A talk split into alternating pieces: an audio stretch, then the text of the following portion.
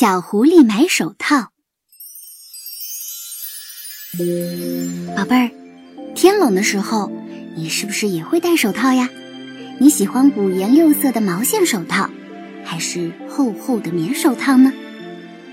今天要给你讲一个关于手套的故事，叫做《小狐狸买手套》，作者是日本童话作家新美南吉。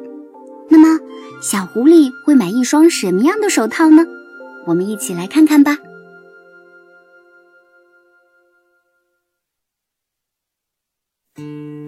冬天悄然袭来，森林披上了纯白的衣裳。一天早上，小狐狸爬出洞玩耍。当它在棉花一般柔软的雪地上奔跑时，雪沫纷纷扬扬地飘落下来。这时，身后突然响起一阵扑啦啦的声音，然后，哗的一下。小狐狸被厚厚的雪埋住了，原来是冷杉树的树枝被雪压断了。小狐狸费了好大的劲儿，才从雪堆里爬出来。看着湿透的双手，它无奈地走回家去了。小狐狸回到洞里，只冻得红彤彤的小尸手伸到狐狸妈妈面前，说：“妈妈，我的手好冷啊，我的手冻麻了。”狐狸妈妈无奈地朝小狐狸的小手上哈气，还用自己温暖的手包住小狐狸的手。狐狸妈妈说：“谁让你去玩雪的？等等吧，马上就暖和了。” 狐狸妈妈嘴上抱怨，心里却默默地盘算着：等到天黑，就到镇上去给儿子买一双毛线手套。黑黑的夜。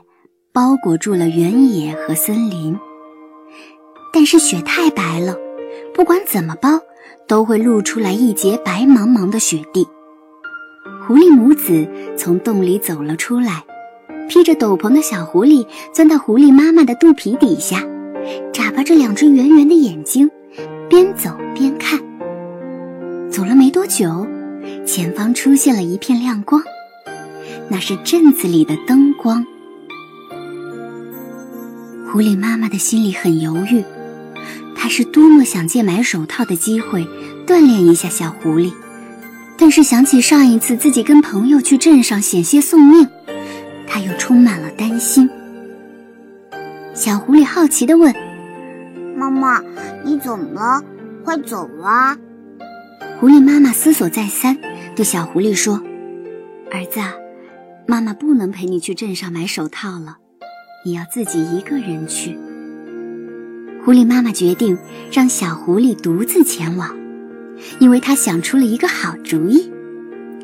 狐狸妈妈接着说：“伸出一只手来。”小狐狸伸出左手给妈妈，狐狸妈妈握住小狐狸的左手，不一会儿，这只小手就变成了一只小孩的手，借着雪光。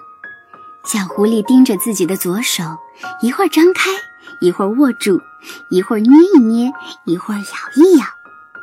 妈妈，这是什么呀？好奇怪呀！这是人的手啊！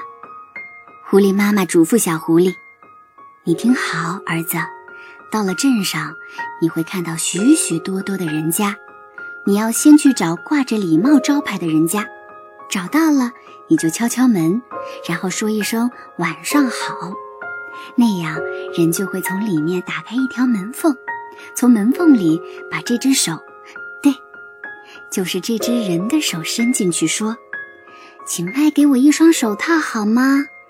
大小和这只手一样。”你听明白了吗？千万别把另外一只手伸进去哦。小狐狸反问道：“为什么？”因为人要是知道你是狐狸的话，不但不卖给你手套，还会把你抓起来，你就永远也见不到妈妈了。嗯。说完，狐狸妈妈把两枚白铜币塞到了小狐狸的那只人手里。